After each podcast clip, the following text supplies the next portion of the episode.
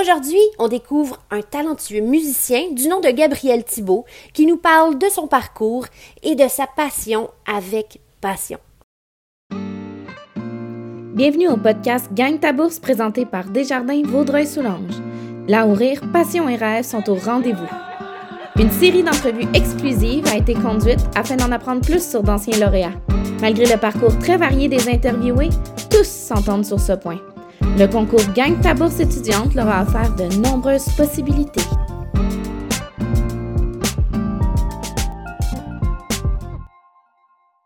Bonjour Gabriel, merci beaucoup d'avoir accepté notre invitation à participer au podcast Desjardins Vaudreuil-Soulanges. Ah ben bonjour, ça fait super plaisir d'être là.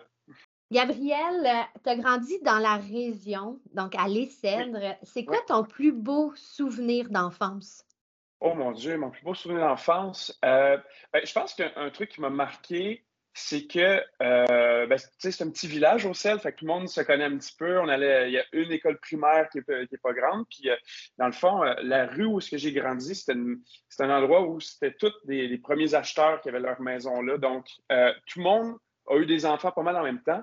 Fait que mm-hmm. nous, là, c'était incroyable. On jouait avec tous les voisins, là, on était peut-être une quinzaine à tout le temps jouer ensemble, que ce soit comme jouer au hockey dans la rue ou faire des activités dehors dans les cours des gens. ça, ça m'a marqué, je pense. Un beau souvenir. Ouais, mais hein.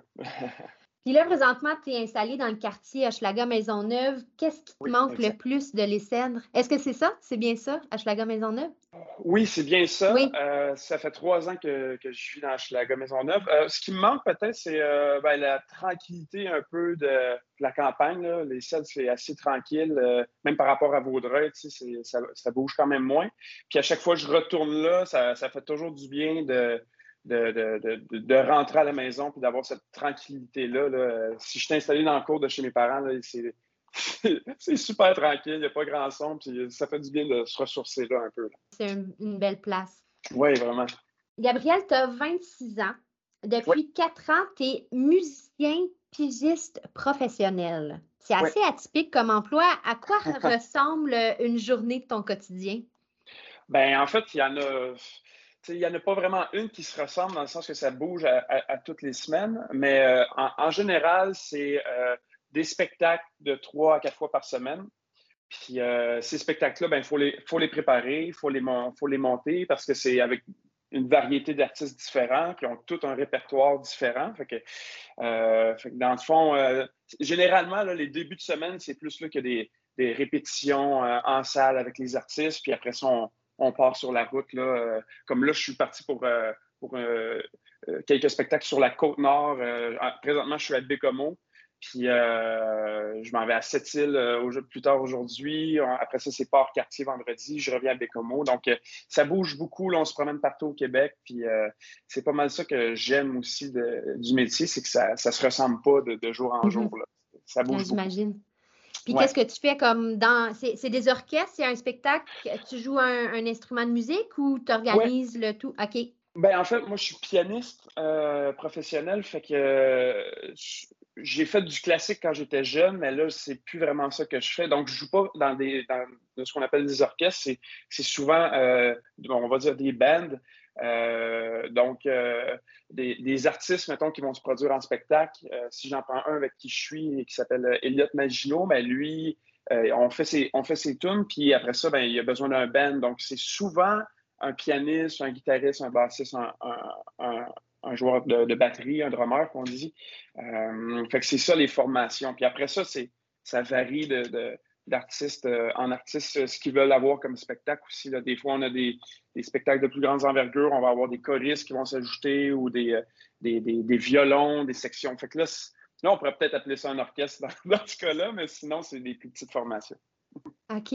Puis, tu es amené à voyager. Là, tu me dis, tu es à Bécomo, à cette île et tout ça. Est-ce que tu es amené à voyager aussi à travers le monde? oui. ben, en fait, je vais quand même ben, régulièrement aux États-Unis, euh, puis sinon euh, en Europe aussi. Mais là, c'est sûr qu'avec la pandémie, ça, ça, a été ralenti dans les dernières années. Ça reprend. Mais euh, moi, un souvenir, là, quand la pandémie a été déclenchée, j'étais en France pour une, tournée. Donc, oh. c'est ça. Ouais, fait qu'on est revenu assez rapidement à, la maison, mais fait que c'est ça. La majorité du temps, c'est au Québec, mais euh, on est porté à partir, là, soit aussi dans, le Canada anglais, que ce soit en Ontario, dans la région de Toronto, ou aller même jusqu'à Calgary, Edmonton, même jusqu'à Colombie-Britannique. Fait que oui, c'est ça. On se déplace pas mal ah. euh, pour notre métier. ah, c'est super.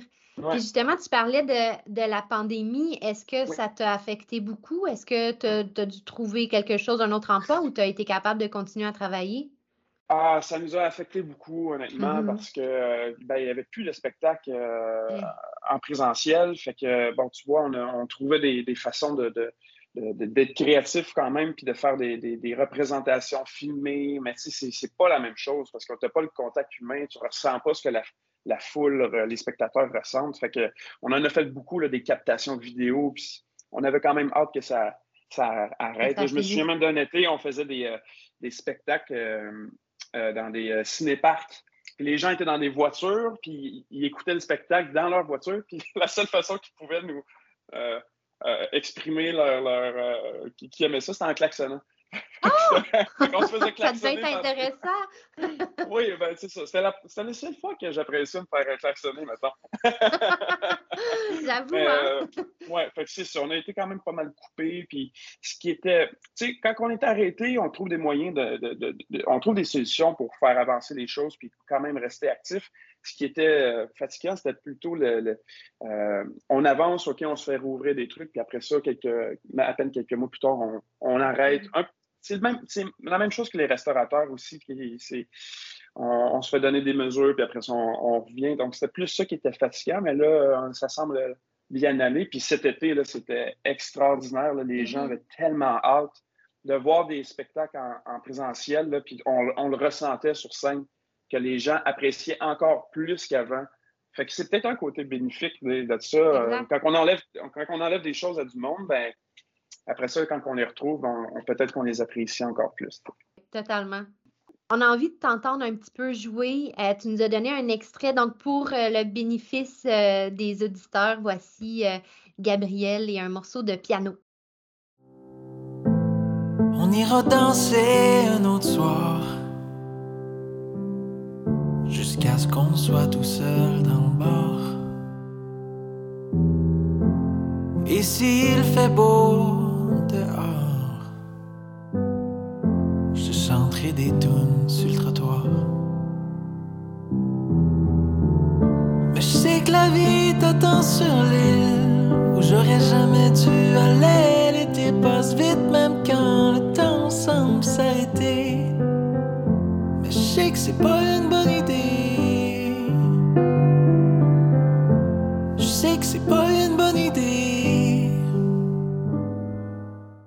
Est-ce que tu peux nous expliquer un petit peu le contexte là, de la chanson qu'on vient d'entendre? Oui, bien dans le fond, euh, cette chanson-là se retrouve sur euh, l'album de mon groupe qui s'appelle Double Magnum. Euh, puis dans le fond, on a, on a repris des chansons qu'on avait faites sur un, sur un album précédent, puis on l'a refait en version acoustique. Donc, qu'on peut retrouver plus des instruments comme justement le piano qu'on entend beaucoup, la guitare acoustique, il n'y a rien de synthétique, il n'y a pas de synthétiseur, il n'y a, pas, euh, a, pas de guitare électrique. C'était vraiment axé sur euh, de quoi d'organique. Donc, euh, très, très, très, c'est ça. C'est axé sur les voix et sur les instruments acoustiques. Gabriel, tu es dans le domaine culturel. Tu es un entrepreneur.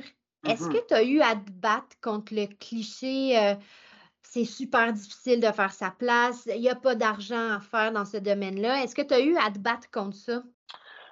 Euh, oui, oui, quand même. Euh, c'est sûr que comment que je pense que j'ai eu du succès, c'est en étant plus jeune de dire non à rien et de prendre toutes les opportunités qui s'offrent à moi.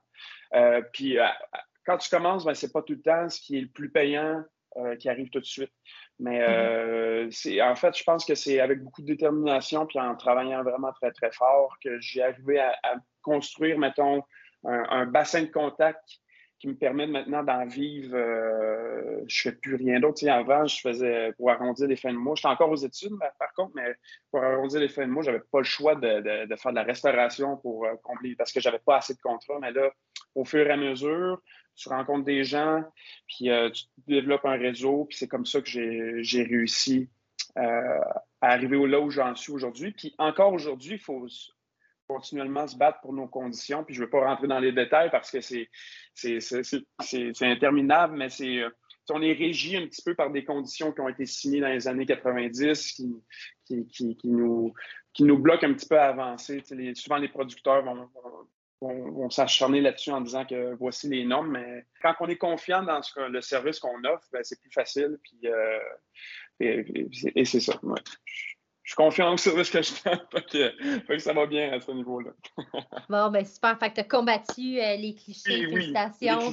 Oui, tu as eu une bourse Desjardins Vaudreuil-Soulanges pour ta technique en musique et chanson au Cégep Saint-Laurent. Qu'est-ce que ça a changé pour toi, cette bourse-là? Ah, ben écoute, ça l'a ça facilité. Je veux dire, euh, euh, je travaillais, à l'époque, je travaillais très, très, très fort. À, l'école, c'était vraiment prenant sur le temps. Donc, c'est difficile, euh, c'est difficile d'accumuler de l'argent puis de, de, payer soit son logement, payer sa nourriture. il y a toujours des petites dépenses. Je veux dire, on est, au, on est au cégep, on veut sortir avec des amis au restaurant, toutes ces affaires-là la bourse, en fait, ce que ça l'a permis, ça m'a aidé à investir dans mon euh, dans l'emploi que je voulais avoir, qui était d'être musicien, donc d'acheter de l'équipement. Ça mm-hmm. coûte extrêmement cher, l'équipement de musique, c'est comme l'équipement de cinéma, c'est des, trucs qui sont très nichés, donc ça, ça coûte très, très, très cher. Donc la bourse, je me souviens quand je l'ai reçue, j'avais une idée en tête, puis c'était aller de, m'acheter un instrument de musique avec ça, fait que ça, ça m'a, ça aidé, ça m'a donné le petit coup de pouce pour, euh, pour, aller, pour me permettre d'acheter cet instrument-là. Super. On fait une projection de 10 ans. Donc, dans 10 ans, où est-ce que tu te vois? Euh, ben, en tout cas, pour l'instant, c'est sûr, je me vois encore dans le domaine culturel en musique. Euh, je pense que j'aimerais ça, euh, dans 10 ans, avoir un poste sur un show de, télé. comme on dit, des, shows un peu comme en direct de l'univers ou Bonsoir, bonsoir, d'être sur un, sur le house band d'un show à la télé. Ça, ça, c'est un but que je me suis donné. Puis d'avoir euh, quelques artistes qui, tournent beaucoup à l'international. Euh, mais c'est sûr que dans dix ans, de, continuer de faire autant de routes, peut-être ça va être plus difficile. avec, euh, là, j'ai pas j'ai pas une famille à nourrir, j'ai rien, j'ai juste ma petite personne, puis ma copine à, être conscient. Donc, pour l'instant, ça va. Fait que c'est ça. Tu sais, d'avoir un, justement un, truc plus stable comme musicien à la télé, euh, peut-être même un. Je, me suis dit que vers la, quarantaine, j'aimerais peut-être ça avoir aussi un, poste d'enseignant euh, dans un cégep ou une université. Euh, donc, ça pourrait être quelque chose aussi qui, arrive dans les dans 10 ans et peut-être un petit peu plus. Puis la famille aussi, entre-temps, pour. Ben, e, e, exact. oui, oui, au niveau. Oui, exact. Puis si on fait l'inverse, si on fait un retour de si on fait un retour en arrière de 15 ans, qu'est-ce que tu dirais au Gabriel de 11 euh, ans? Oh mon Dieu! Quel ben conseil tu lui donnerais?